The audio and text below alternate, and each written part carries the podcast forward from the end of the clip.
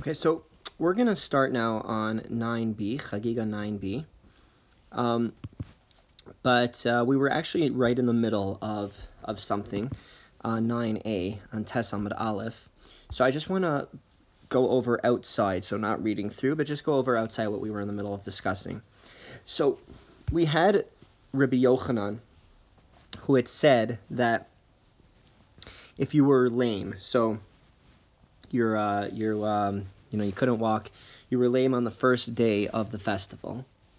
Then the rule is that because you were ineligible to bring the korban, to bring the chagiga sacrifice on that day, you don't have to it, even if you heal by the next day, you don't compensate for the sacrifice of the first day because if you were ineligible on the first day, then there's no nothing to compensate for. That's what Rabbi Yochanan had said here.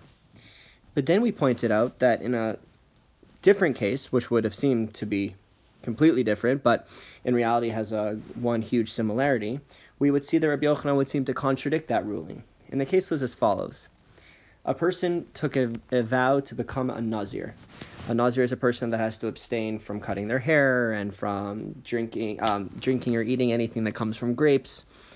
And also a nazir if they become if they, they're also not allowed to touch a dead body. And if they do become impure from a dead body they have to go through the seven day purification process. And on the, on the end of it at the end of it so on the eighth day they bring special sacrifices.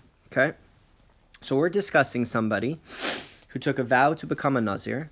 He became impure through a touching a dead body went through the seven days of purification and then all of a sudden on the um, all of a sudden, on the eighth day, um, he becomes, or actually, let's say, all of a sudden on the seventh night, the night goat leading into the eighth day, because the Jewish day starts at night, so it's the eighth night leading into the eighth day. All of a sudden, he becomes impure again. So he doesn't have an opportunity to bring the sacrifice because sacrifices are only brought during the day. And um, by that point, he is already impure, and you can't bring a sacrifice when you're impure. So Rabbi Yochanan says that at the end of the next period of purification, at the end of the next seven days, you actually bring two sets of sacrifices. One for the last purification process and one for this current purification process.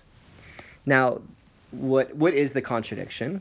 Well, seemingly you were ineligible to bring the sacrifice that evening. And if you were ineligible to bring the sacrifice that evening, then seemingly, according to Rabbi Yochanan, you shouldn't you shouldn't have to compensate for it later on because someone that's ineligible to bring a sacrifice needs not need does not need to compensate for it.